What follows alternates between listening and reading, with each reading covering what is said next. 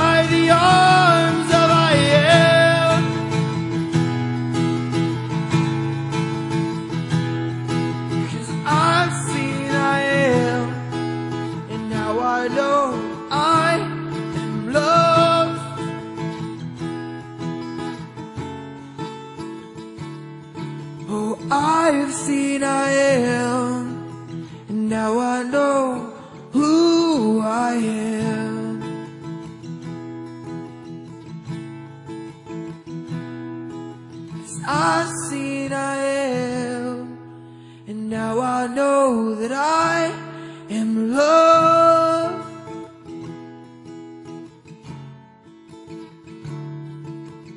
I've seen I am, now I know.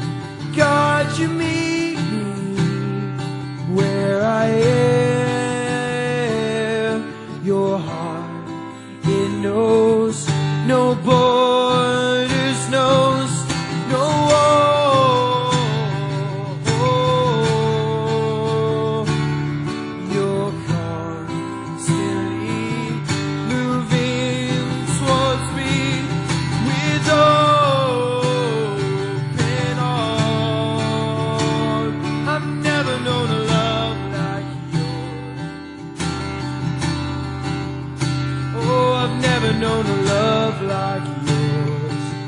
No, oh, I've never known a love like yours. Oh, I've never known a love like yours. No, no, I've never known a love like yours. Oh, I've never known a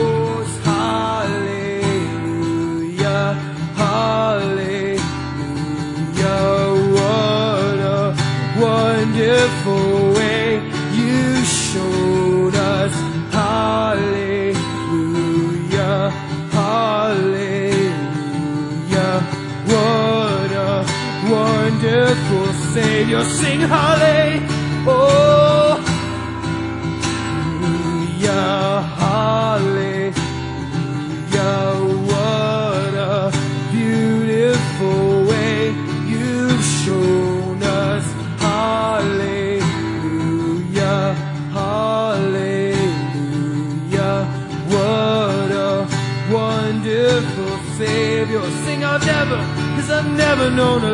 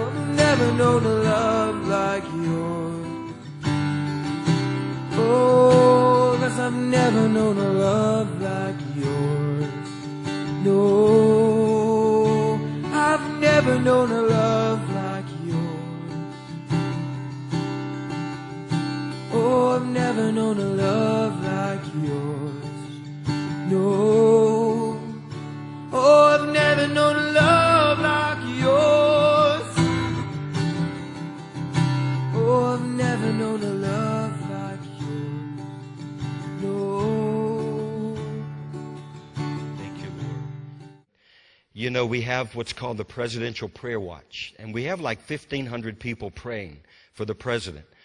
But I, we felt like the Lord was leading us to raise up 90 men as a part of the prayer watch.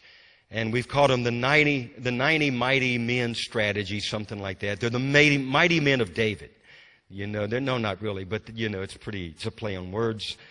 There are really, there really were the mighty men of David. And anyway, we've got about a third of, of those men in place. And we're going to go ahead and get started, but if there are those watching or you want to be a part of that, it's just a strategy we saw out of 2 Chronicles 23 where Joash was raised up as king and the daughter of Jezebel had a fit. And she was not, she was not happy. And Jezebel, the daughter of Jezebel, which I believe represented the spirit of Jezebel, wanted to bring Joash down. And God gave the Levites the authority to protect the king. They were given weapons of warfare. And they guarded the king in his going in and his coming out. And then they also dealt with the daughter of Jezebel. You can read that story. They brought her, she met her demise. And then as a result, all the people rushed into the temple and tore down the altars of Baal. It's a really awesome story. You can read about it. But how many of you know we're facing a spirit of Jezebel right now in this day in our nation? So anyway, we're, we're going to raise up these men and you know, it's going to be easy. We're just going to pick days to fast and pray. If you want to be a part of that, you can email us at presidentialprayerwatch at gmail.com. Presidentialprayerwatch at gmail.com. And we have a, actually have a nationwide conference call worldwide. I saw some guys signed up from New Zealand. You know, so we're only a third of the way, but so this will be a, you know, if we go the whole world, you're bound to get 90 men. You know, 90 men out of the whole world. You know, we just throw the blanket out wide. Maybe we'll get 9 million men. That'd be pretty awesome. And then one more thing. You know, I wanted to mention we really want to raise up. We have some home groups in this fellowship that are meeting during the week. We need a bunch more to be prepared for the harvest. We're not going to be able to get them all here. I know today you would never believe that. But I'm telling you, you're not going to be able to get them in this building. And uh, we've also prepared downstairs. But we're going to need a bunch of homes, people that are ready to disciple. If you don't, if you've ever been interested in leading a home group, just see us. Contact the office. See me, Rocky Long, also. And um, anyway, let's pray, and then I'm going to share something. You guys with me? You hadn't. Nobody's falling asleep. I ain't going to let you fall asleep. There's not that many. I can come around and jank you. You know. You, you know. Wake up, man. What are you doing? You give me a complex if everybody went to sleep. You know, it would really. I think I've told you before, when I was growing up, there was a group of men in the choir. How many of you remember the old choirs up in the choir loft? You came, you didn't come out of that generation. But anyway, there were a group of men that They agreed with everything the pastor said every Sunday. You know how I know? Because they were nodding all the whole time. They would, you know, they were nodding. You know, he, the pastor could have said, "You're all going to hell," and those guys up in the choir would have been, you know, just nodding. They didn't. Anyway, it's that was the old days. I know we don't. There's not even any place to put a choir anymore like that. But anyway, you know, thank God for those backgrounds. I'm thankful I grew up in a church that preached the word. You know, that did something to me. And uh, because I also, that's, you know, that's where my heart is. I want to preach His word. But Lord, we thank you so much, God, that you are called each one of us into this season of time in our nation for such a time as this. And we thank you, God, we're right on time. And Lord, we just pray that God, I ask you to raise up 90 plus men, Lord, uh, that would be a part of that particular strategy. Lord, we also pray for home groups in this region that would spring up and be prepared for the harvest. And uh, God, we do pray help, grace. Lord, define how to be a part of this 21 day fast. And we thank you, Lord, for this incredible time. Thank you for your presence here, Lord, this morning. Holy Spirit, come. We don't want to do anything without you. We don't want to go anywhere. We don't want to say anything. Lord, we thank you. We want to be the sent ones in this hour that do the Father's will. And Lord, we thank you. You put something in us that, that will not allow the devil to talk us out of what God has called us into. And Lord, just like Rebecca, Lord, she said, if everything is well, why is all this going on? And yet there was, she was carrying, she was pregnant. In her womb were two nations. And Lord, I thank you for what you've called us to give birth to in this hour. In Jesus' name, amen. I had a, a dream this week, and you already know, I, dreams to me are under you know, the authority of Scripture. To me, the highest revelation is the Word, the Word of God. But he said, In the last days, I'll pour out my Spirit. Your old men will dream dreams, your young men will see visions, and on your men servants and maid servants, I'll pour out my Spirit, on your sons and daughters. And so, obviously, dreams are going to be very important for this time. Because I personally believe we're living at the end of the age. Now, whether it lasts, you know, a few years or many years, I don't know. One day is as a thousand with the Lord. But I do believe it's a very significant period of history in the earth and also in our nation. How many of you know that? This is not a normal time. And uh, there are many things going on. There's great things about to erupt in our nation. And it's only the restraining of the Holy Spirit that's keeping, you know, massive darkness from breaking out. And we see a lot of that darkness wanting to break out. But in this dream, Here's what I, am just going to tell you how I saw it. I saw my dad, my father. Now, my father's passed away. It's been seven, eight years ago. But in this dream, I saw him. He looked exactly like my dad. And it's like we were on a train. And somehow the conductor had split up all the segments of the train. And so my father was in another segment. And I knew this train was about to get going. And if I was going to catch up with my dad, you better go quickly to that car and see him. And so I rushed to get there. And when I got there, now first of all, let me just tell you, I believe that my father in the dream represented God the Father. And I had to go seek after him. Now God is seeking after us. Even while we were yet sinners, He's pursuing us. But in this hour, God's looking for those that'll seek after Him with all their heart. Go after Him. You know, run after the Lord, passionate for Him. Hunger. Those that hunger and thirst for righteousness, you know, shall be filled. It's not passively sitting back saying, okay, God bless me. I mean, yes, He blesses us, but He wants us to run after Him, pursue the purpose of heaven. But when I got there, my father was asleep. His, his, he was leaning back on the chair, you know, whatever, in that train. Now you say, well, is that biblical? Because the scripture says, he that watches over you neither slumbers nor sleeps. It's biblical. Psalm 78. I'll show you that really quickly. Look, look at this scripture. This is our part in this. Psalm I believe it's Psalm 78. Maybe it's Psalm 74. There it is, Psalm 74, verse 22. Look at this. Arise, O God, plead your own cause. Remember how the foolish man reproaches you daily. And if you read the entire context, God is actually, it says, Arise, O God, and uh, awaken, O God. The scripture in the Hebrew speaks of awaken, O God. Awaken. Not that God's asleep, but He's looking for a people that'll, that'll run after Him and pursue Him until He awakens and answers the prayer. Does that make sense? And there are other scriptures. I don't know that that particular scripture is the one I'm looking for, but God wants to arise and He's looking for a people that'll, that'll stir Him up and uh, seek Him until He comes and answers the cry of their heart. And it is with this nation. And then the next thing, not only are we supposed to, well, look in verse, I found it. Psalm 78, verse 65. Here's the scripture.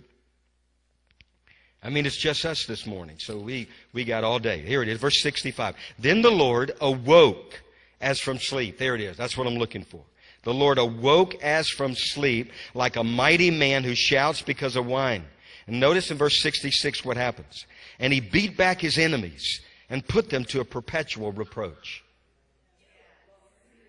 And so that's what we need. Arise, O God, and scatter your enemies. And we need him to do that. We, we've got to cry out, God, arise, O God, and scatter your enemies over this land. Awake, O God. And that's, that's in the scripture. And then the next thing is my father gave me, when, when he awoke in this dream, he gave me some items. Now, a lot of things he was giving me, I can't remember what they were. But two things I remember in particular. One was a flashlight. So he gives me a flashlight. Now, what does that speak of? you know, darkness shall cover the earth, deep darkness of the people. But he that follows him, Jesus said, I'm the light of the world. He that follows me will not walk in darkness. Thy word is a lamp unto my feet, a light unto my path. And so the Lord's given us the ability to see in this time of darkness. But not only given to us to see, but to help others to see as well. And then another thing, now this was a strange thing, but I'm just going to tell you how it was. He gave me, it was like a little I'm just going to tell you what I heard was a prop. A prop. It was like a platform. You know, like a little altar, but it was, wasn't that big. It was something that you would place a book on. You know, what's that? A stand. But I heard in the dream, Shirley, I heard the word prop. But it's a stand. Same thing. You know, but it's, done now here's what it, but I looked the word up. No, I'm glad. I, we talked about that. I'm glad you remind me. Because she said, David, the people aren't going to know what a prop is. Well, I'll define it. Here's what it is it means a support, to prevent from falling, to sustain, to strengthen, to keep in position in times or keep stable in a time of shaking. So it did mean a whole lot when I went and looked that word up. You know what I mean? Because I think a prop. You gave me a prop. What's that? I know it's a stand. It's a little but listen, God's given us the grace. How many of you know there's a great shaking coming? God's going to shake the church, the structure in America. Because the current structure is not going to be able to hold the wine that He wants to pour out, pour out upon us. So He's going to have to shake a little bit. In fact, He said everything that can be shaken will be shaken. But in the midst of it, a people are going to be strong and stable.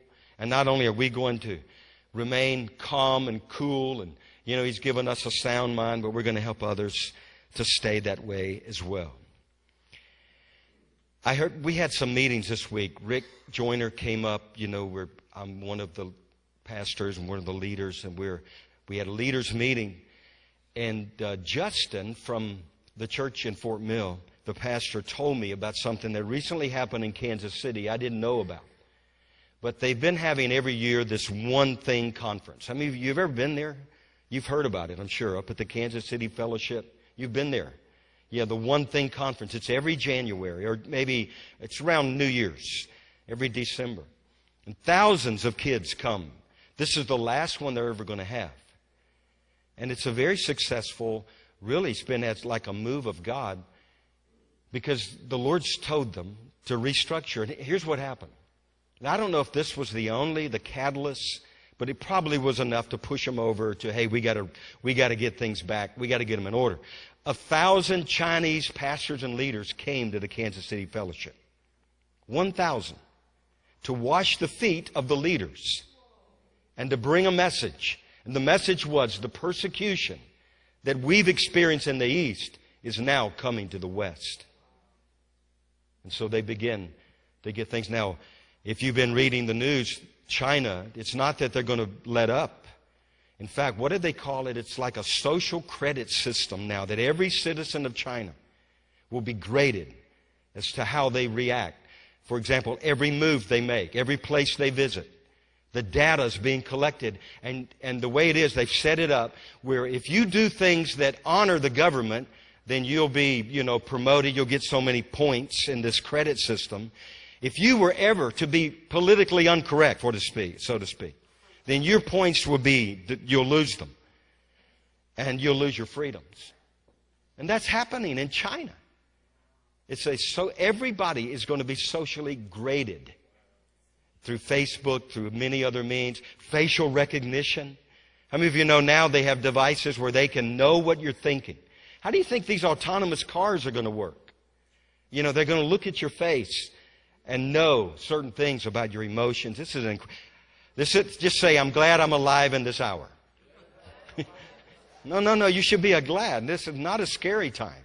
This is the most exciting time to be alive to call to be alive on the earth. At the revelation of Jesus. The book of Revelation is not a scary book. It's about Jesus. It's the revealing of the Son of God. Now, one more thing I wanted to touch before I go back to the book of um, Zechariah.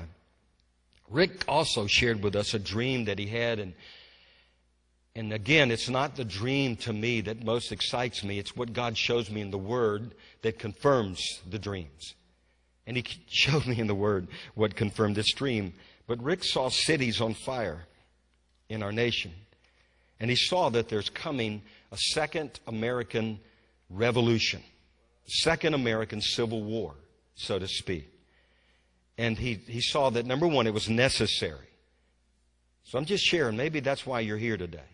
Because God's got a role for you in this hour. You know, we, we're alive at this moment in history for a purpose. You could have been aborted. Some of you, that might have been the plan to abort you, but you didn't. It didn't happen. You survived. You made it. You know, I don't know that. There are people watching maybe. But he saw that it was necessary. The second thing he told us is that before he had the dream, he thought that any civil war or revolution would be years down the road. After the dream, he realized it was not years down the road. It's imminent.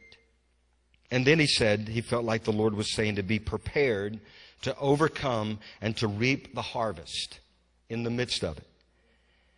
And then he, now there, uh, we can send this to you if you'll email us you know, at the Gathering Church office at gmail.com. We'll, we'll send you this. It was in two parts. The second part, he ex- describes how war we know is an ultimate evil. How many of you know that war is not necessarily something you want to look forward to? But there are, as there are unrighteous wars. What's an unrighteous war? When a nation maybe would invade another nation or something. But there are righteous wars. How many of you know that? For example, there are certain times if you refuse to fight, a greater evil will come upon the land. And so you stand and fight. You know, it's, and the Bible, there are wars from Genesis to Revelation. And there, I believe that the Lord's, the, He's the Lord of hosts. We'll talk about that. But He also saw that these wars were necessary and the, but the purpose was that our nation would be realigned with its original purpose. And that we had drifted. And uh, now I've heard, I'm just, I'm not going to share any more about that. I want to go on, but he's not the only one I heard give these prophecies. How many of you else have heard some prophecies along this line?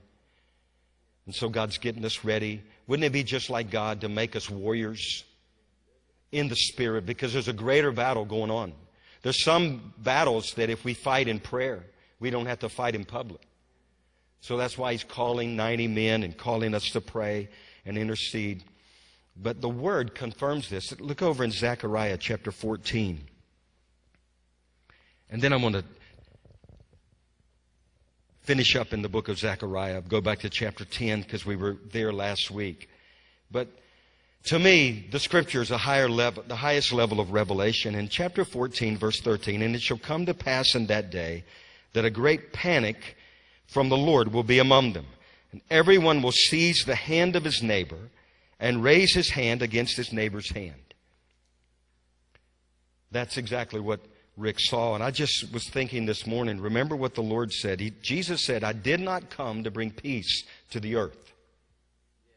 I came to bring a sword. I came to separate. And he actually said later on in another place, he said, Your enemy, a man's enemies will be those from among his own household. Household America. So we're living an incredible time and we need to stay focused. We don't dwell on what the devil is doing, but listen, God is up to something. And that's what we want to focus on now. We were looking at the book of Zechariah, and remember the, the people came out of Babylonian captivity. And, um, you know, they were the only hope for the nation. How many of you know the government is not the hope for the nation? You know, our hope is not who sits in the, the White House, even though we pray for him and our leaders. The hope is who sit in, sits in God's house. And I think this is prophetic today. It's a great, well, just a little ice storm and 700 churches have closed. But a remnant has come together to worship the Lord.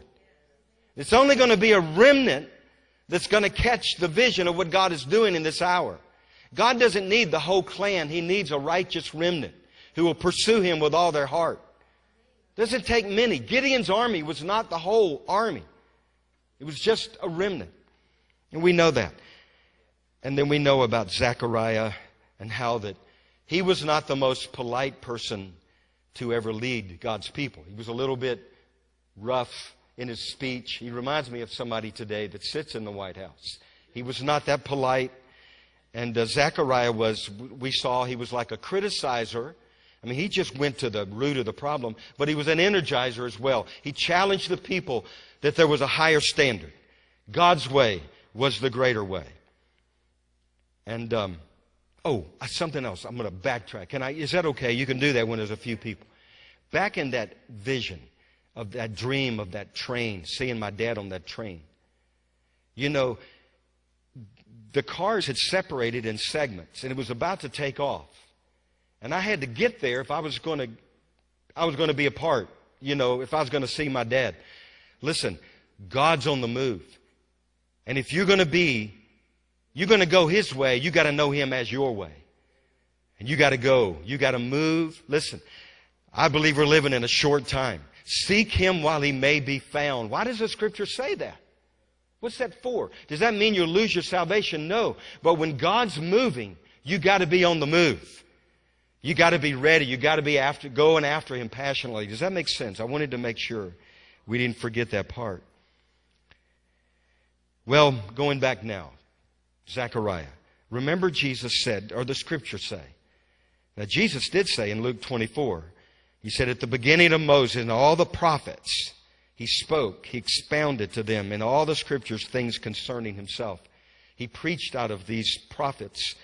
And the scripture says, whatever is written beforehand was written for our example on whom the ends of the ages have come. Now, how many of you know this is not the day to be ordinary? It ain't going to work if you're an ordinary Christian. We don't need ordinary Christians. We don't need, ordinary churches. In my own testimony, I remember I said, God, don't let me be an ordinary pastor. I remember I told him that. And I hope, I hope I've lived up to it. I know that I can. I don't want to be ordinary. I don't want to be normal. I don't want to be regular. I want to be premium. You know what I'm talking about. You want to be premium. You know, the regular's the cheap gas. And by the way, thank God it's a little cheaper right now. You know, I really am grateful when I drive up to the tank. Now I'm going to drive up to the gas, you know. But it's good for us, but it may not be always good for all the producers and all that's going on, you know, the manufacturers. I don't know. You know, why is it going down and down? You know, there's probably more to the story. But this is not a day to be ordinary. Now, one of my favorite preachers was David Wilkerson. I want you guys to get ready for this. David Wilkerson, would, he wasn't liked in a lot of the circles in the body of Christ. You know why? He preached repentance. Preached repentance. Not everybody wants to hear that message. And David died, which had been 10, 12 or so years. I, I don't know how many years ago now. It seemed like it was 2011 when David died. But he, he was not ordinary. And I want to share with you just a short little segment. It takes six minutes, and then I'm going to talk about it. But I want to show you this from something that David Wilkerson spoke.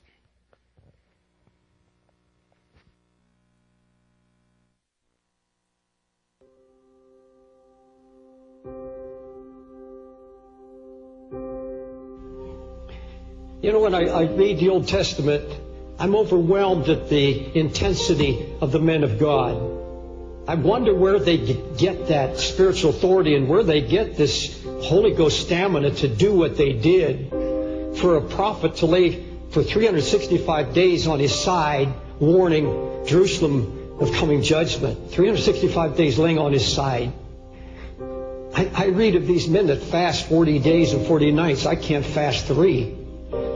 I, I, I read of men that are so burdened with the burden of God and so incensed against the sin against God's nature that they can pull clumps out of their beard and clumps out of their hair. I, am amazed at, at, at, men who can weep and cry and mourn for two and three weeks at a time on their face. No food, no water, and mourn and grieve for the heart of God. And I read those stories and I say, God, those are men of another sort. I, I don't know what that's like. And, and, and then the thing that troubles me is that God says that these things have been put in the Word as examples for us upon whom the ends of the world have come. That, that these, these men were men of like passion. There was, there was, there were patterns. There was something in them that God did that laid, what caused God to lay His hands on them. Our present generation is probably, and, and without a doubt, the most wicked of all times, many more times wicked than, than Sodom, Gomorrah, Nineveh. If there was ever a time that people, or nations and churches and the society needed men of such intensity, it's now. Why would God arbitrarily raise up men men of another sort who had this passion, who were able to do incredible exploits in understanding the heart of God and showing the heart of God to nations and brought them to repentance through their actions.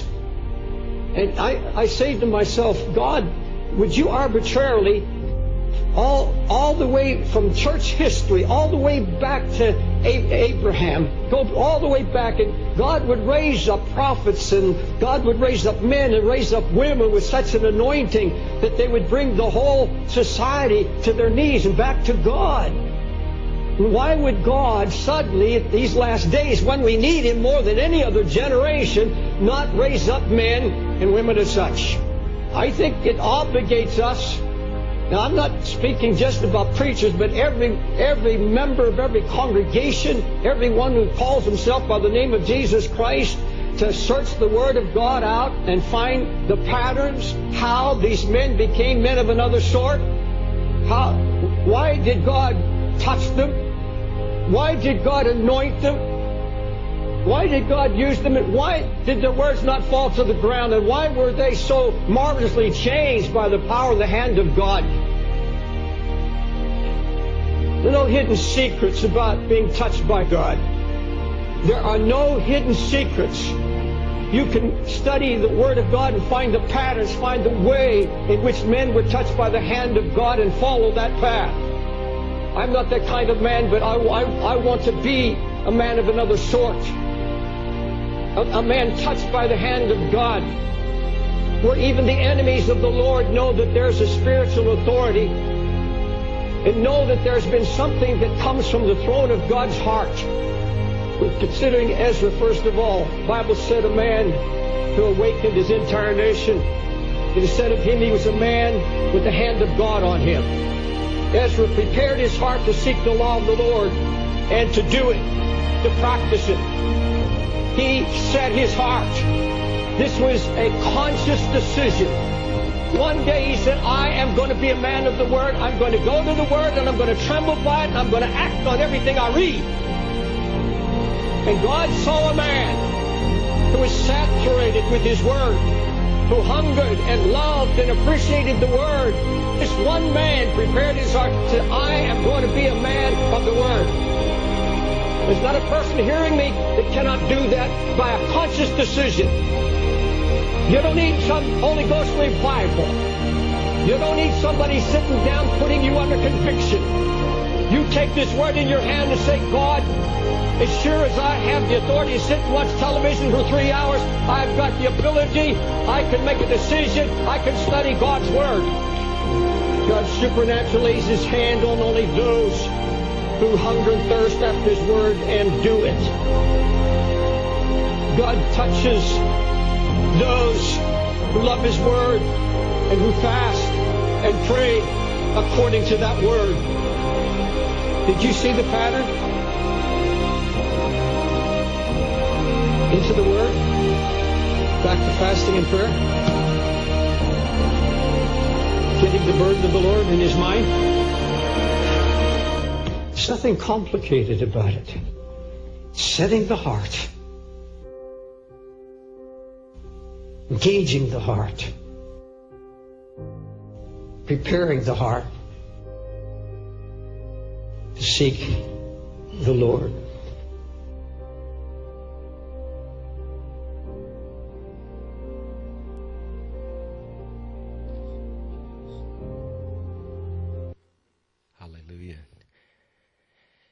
Look in um, Zechariah chapter 10 and just going to share some things that, that um, I think that stick out to us about what God is doing in this hour.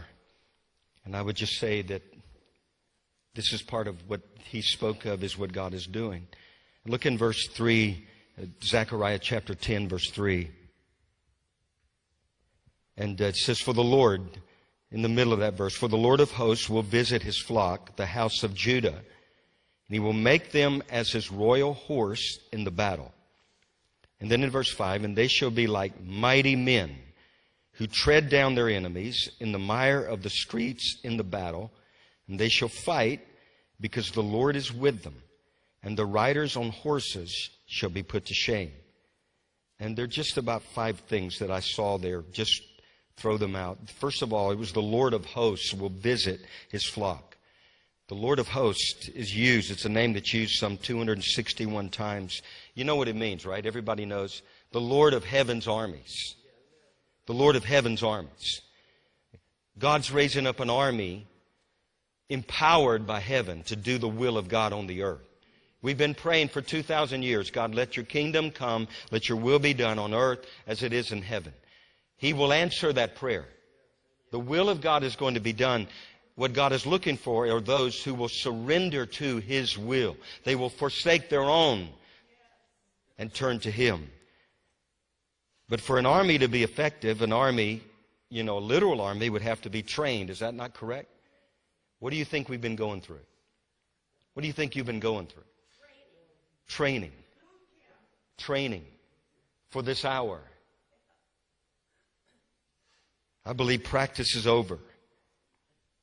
And the game has begun. And he's calling out. And you know, it's really interesting. It says, For the Lord of hosts will visit his flock, the house of Judah. How many of you know what Judah means? Praise. So, what is one of our greatest weapons? We have prayer, fasting, faith, the blood of Jesus, the name of Jesus. But praise is a weapon, a mighty weapon in the hands of God. It's just when you don't, don't know what else to do, you just start praising Him and worshiping Him. And He comes through, He inhabits, and He breaks out and pushes back the enemy. And then another thing, it says He will make them as His royal horse in the battle. Now, royal horse speaks of a beautiful, majestic, or in other words, a prized horse. You're not just, you know, a second stream, second string believer. You know, when I played Little League football, I was second string. Were you second string or were you one of the first stringers? You didn't even play. You know, did you know that in high school sports they have, you know, for example, in football, you could be like a three star athlete, a four star, you know, five. And if you're a five star, you're going to probably get, Alabama's going to come knocking on your door. If you're a four star, you know, you could still get a pretty good school. You know, Alabama could still come, but maybe, you know, somebody like North Carolina, you know. If you're three star, you know, three star. Anyway, I didn't mean that, you uh, Tar Heel fans. I didn't mean that at all. Four star is still pretty good. But three star, you know, that's, you're going to go somewhere else. Two star, if you're a two star, that's where Lenoir-Rhyne, you know, or, you know, at, you know, one of the little schools. But let me tell you, every one of us, your mark, you've already been graded. You're a five star son and daughter of the living God. You're five star. Say, I'm five star. You know, that means, hey, you're, you're on the first string and you're called to this hour. He's not wasted what He's poured into you. He's been pouring it into you so He can pour it out to a generation in need. And then the next thing is, it says, verse 5, for they shall be like mighty men. Mighty men. When I was growing up, we had a cartoon series called Mighty Mouse. Anybody remember Mighty Mouse? You know, you guys probably shows our age. I don't think Mighty Mouse is on anymore, but you didn't fool with that mouse. You know, that mouse was mighty. I'm telling you, he could climb tall buildings and, you know, he could break. I mean, he was amazing. Well, listen, God's called us to be mighty men. Mighty men. Did you know, back over in Zechariah chapter 2 and verse 8, it says, He that touches you touches the apple of my eye. Now I know that that is a prophetic word also literally to Jerusalem and Israel. But do you know, I think it's for us. Whatever was written beforehand was written for those of us who are alive at the end of the age on the earth. The scripture's plain. It was written for those as your example on whom the ends of ages have come. And the, the word apple literally means pupil. So look, if somebody comes up and sticks you or sticks their finger in your eye, is that, is that going to get some kind of reaction? So God, so God says, You're my pupil. You're the pupil of my eye. If somebody comes up and starts poking at you, they're poking at the, the pupil of God's eye. It's going to get God's attention. God is going to rescue, He's going to defend His sons and daughters in this hour. That's what I believe He's saying through that. He that touches you is touching me. Let me tell you, our God is mighty. He's mighty. And um, the world's going to know how mighty He is one more time. Now, I know that when we are weak, then we are strong. I understand. So we don't boast in our might. We boast in our weakness so that the might of God would rest on us, the strength of God. And then it says, they shall tread down their enemies. Now, remember the original purpose of man in Genesis, speaking after men and woman sinned, Adam and Eve, and God cursed the serpent. He said, You will bruise their heel, and they will bruise your head. Well, that's a prophetic promise that would last throughout all generations. I often use Shirley as an example. I have to share this. This was maybe, I don't know, nine years ago, eight years, something like that. But um, anyway, there was something that was not going right. The enemy was rowling up. You know what I'm talking about? And so we're praying. Shirley and I are praying against the enemy. And Shirley said, You know, we need to stomp our feet. We need to stomp our, we need to put our foot down. So I looked over at it. This was a word from the Lord. When Shirley puts her foot down, you, you let me, hey, that's it. So she, anyway, so we just started literally, prophetically, putting our foot down. You know, and I don't know if we ever realized, but I was trying to think, no, first of all, I can't even remember what it was. Secondly, I know whatever it was is gone. This is the hour to put your foot down. Put your foot. He said, everywhere you put your foot, everywhere you tread, I've given you that land. Some of us, breakthrough has been so close, we just hadn't, you know, you hadn't put your foot down and demanded, you know, don't take no for an answer. This is, a, I believe God's raising up a people. They're not going to take no for an answer. Now, if it comes no from God, that's a different story. But we wrestle not against flesh and blood, but we have, what we have is mightier than what the enemy has. And then it says this battle will take place in the mire of the streets of the battle. Now, last week when I shared this scripture, we talked about that. The mire refers to the soggy, stuck, you know, you get It's basically some unfavorable condition. How many of you remember the mighty men of David? You remember Benaiah? You, you know what happened to him? Anybody remember? It says Benaiah. Now, this is what he did. He was one of the mighty men of David. It said that Benaiah also had gone down and killed a lion in the midst of a pit on a snowy day. You think about that. First of all, Benaiah is facing a lion, face to face with a lion. Secondly, he's in a pit. There's no way out. You can't get out of that pit. Thirdly, it's snowing. So even if you tried to get out, you're going to slip. You're going to fall like the ice today. But Benaiah did not let the circumstances affect what God had purposed. He killed and brought down the lion. And God's raising up a people today like Benaiah, they're going to bring the lions down. Amen? And I'm going to pray for that. I'm going to pray for an anointing as we wrap this up. The next thing is what will be most known about them. In verse 5, or, chapter, or verse 5, in the, the second part, it says, They will fight because the Lord is with them. The Lord is with them. Now, if you're a little bit like me at times, you may feel unimpressive. You ever feel that way? You ever feel like, hey, I'm not the most impressive? I'm not the most anointed. I'm not that great. I don't have the greatest faith. You ever feel, anybody else ever feel that way? You just feel a little less than what, when what God said about you definitely is less. And I was thinking this week, remember they looked at Jesus. He was not that, by his appearance, that attractive. Where is it? Isaiah 53. You know. They looked at him. He was not that, you know, attractive. His appearance, because he, he really was not that much to look at, but he was every, it was the anointing. And that's what God wants us to be.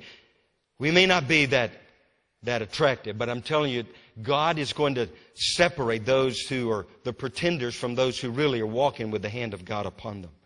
And that's what we want to be. We want to, we want to be known as the people that the Lord is with us. And then the last thing it says that uh, they, the riders, verse 5, and the riders on horses shall be put to shame. So there are two groups. First of all, there's, he will make us like as his royal horse in the battle. God's going to ride in on a people. And then down here, they're going to put the riders on horses shall be put to shame. What is that? That's a different group. That's, horse is often represents the flesh. So those who are riding are depending on the power of the flesh are going to be put to shame. One of the main things of the book of Zechariah is it's not by might, nor by power, but by my spirit, saith the Lord. I tell you, we're not going to accomplish. There's no way to save America in the flesh. We don't have a military strong enough. There, it's, the darkness is too embedded in every segment of society. The deception 24 hours a day. They're even getting bold in their deception. They're telling people they're deceiving them. What really is mind boggling is the people are still being deceived even though they're being told you're being deceived. It's an incredible time in America. It's not going to work. We're never going to talk people out of their sin. The Holy Ghost has come and convict and break the power of sin. And He's the only one that can turn the hearts. It's not the flesh. It's not those that are riding on horses of flesh. It's those who are riding in on, they're like the royal horse of the Spirit. And then let me just wrap it up now. I'm really going to wrap it up. Look, verse 6, just read it. And I will strengthen the house of Judah. And I will save the house of Joseph, and I will bring them back because I, I will have mercy on them. And they shall be as though I had not cast them aside, for I am the Lord their God, and I will hear them. Those of Ephraim shall be like a mighty man, and their heart shall rejoice as if with wine. That's the new wine. Yes, their children shall see it and be glad. Now, what does that refer to? If we walk in our calling in this hour, generations to come will benefit from our obedience and our sacrifice. If you sell out to God, regardless of the cost, you do not know the impact that will have on your children and your children's children and your children's children's children should the Lord tarry. And they will look and they'll be glad, and their heart shall rejoice in the Lord. Now, verse 8, and this is what I see God doing. And I will whistle for them and gather them, for I will redeem them and they shall increase as they once increased. And are we not receiving a kingdom which is increasing, on the increase, of the increase of its government and peace? But notice in verse 8 what God said I'm going to do I will whistle and I will gather them. I believe with all of my heart in this hour, God, the Spirit of the living God, is whistling for the mighty men to arise. And women, the mighty men and women. You know, God's no respecter of persons, but I do believe God's raising men back up to be men. Because they've been, you know, there's been a watering down of what it means to be a man in America. It's been by design because the devil knows when mighty men arise, then all of hell is put on the alert. When you get men and women arising together, all of the kingdoms of hell, they're in jeopardy and their time is short. And so I just want to pray that over us. And I appreciate you guys, appreciate those watching. And um, that's why I had to press on today. I don't care how much ice there would have been. I mean, if I couldn't have got here, it would have been all right. I mean, I, it would have been okay. But there's something He had in my spirit I have to release. We got to pray this not only for us, but for our nation right now. We need mighty men and women. We need the mighty ones to arise. And there are many mighty ones right here. That's why you came from Dallas. I don't know how in the world you got in this church today from Dallas, Texas, and Wilmington. But you're mighty men. You're mighty. So, Lord, we just pray right now in the name of Jesus. Holy Spirit, Holy Spirit, come. And Lord, we thank you for your word. And we thank you that your word will never return void. It will always accomplish the purpose that you send it to accomplish. And Lord, we thank you, and I ask you, God, to let the mighty men hear the whistle of heaven. And Lord, I thank you that you're gathering them, and we call them forth now across this nation. We call the mighty men to arise. Mighty men and women of God, arise in this hour. And Lord, we prophesy it, we declare we believe it. And we thank you that many are hearing that whistle and they're arising for their destiny and their purpose because of what lies within them the birthing of God, the birthing of heaven. Lord, I pray in this room for those that have come just for this day or those that they're part of our family, those that are watching apart but they couldn't be, get here this morning. But I pray the same anointing would be released, God. And that, Lord, that you would let it bear much fruit and let it be fruit that remains. And we thank you, God. We trust you. And we honor you, Lord.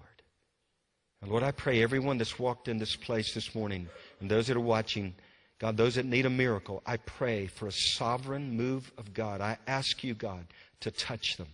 I pray the hand of God would rest upon them. And I rebuke every devourer.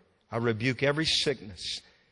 And I thank you, Lord, for the power of Jesus, the presence of Jesus to heal and deliver and save. And I thank you, God. Hallelujah. Hallelujah, Lord. We just, just say, I receive, Lord. I receive that anointing.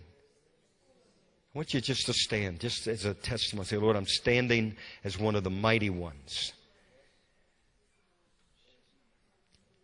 I'm just going to tell you, just it's just what I see. I see the shepherd, and he's got a long white robe, and he's walking around right now, and he's putting his hand upon people all in this place. He's just walking, he's just putting his hand on you. Okay? You may feel heat, you may feel nothing, doesn't matter. But we thank you, God, you're putting your hand upon people. The anointing. We're going to be known as a people who walk in the anointing, who walk with the hand of God upon us. And Lord, I pray that you would bring to our memory the words that we heard from David Wilkerson. We will not escape that call for this hour to be men and women of a different sort. Lord, all over this land, we thank you for doing it. In Jesus' strong name, amen. Amen. God bless you guys.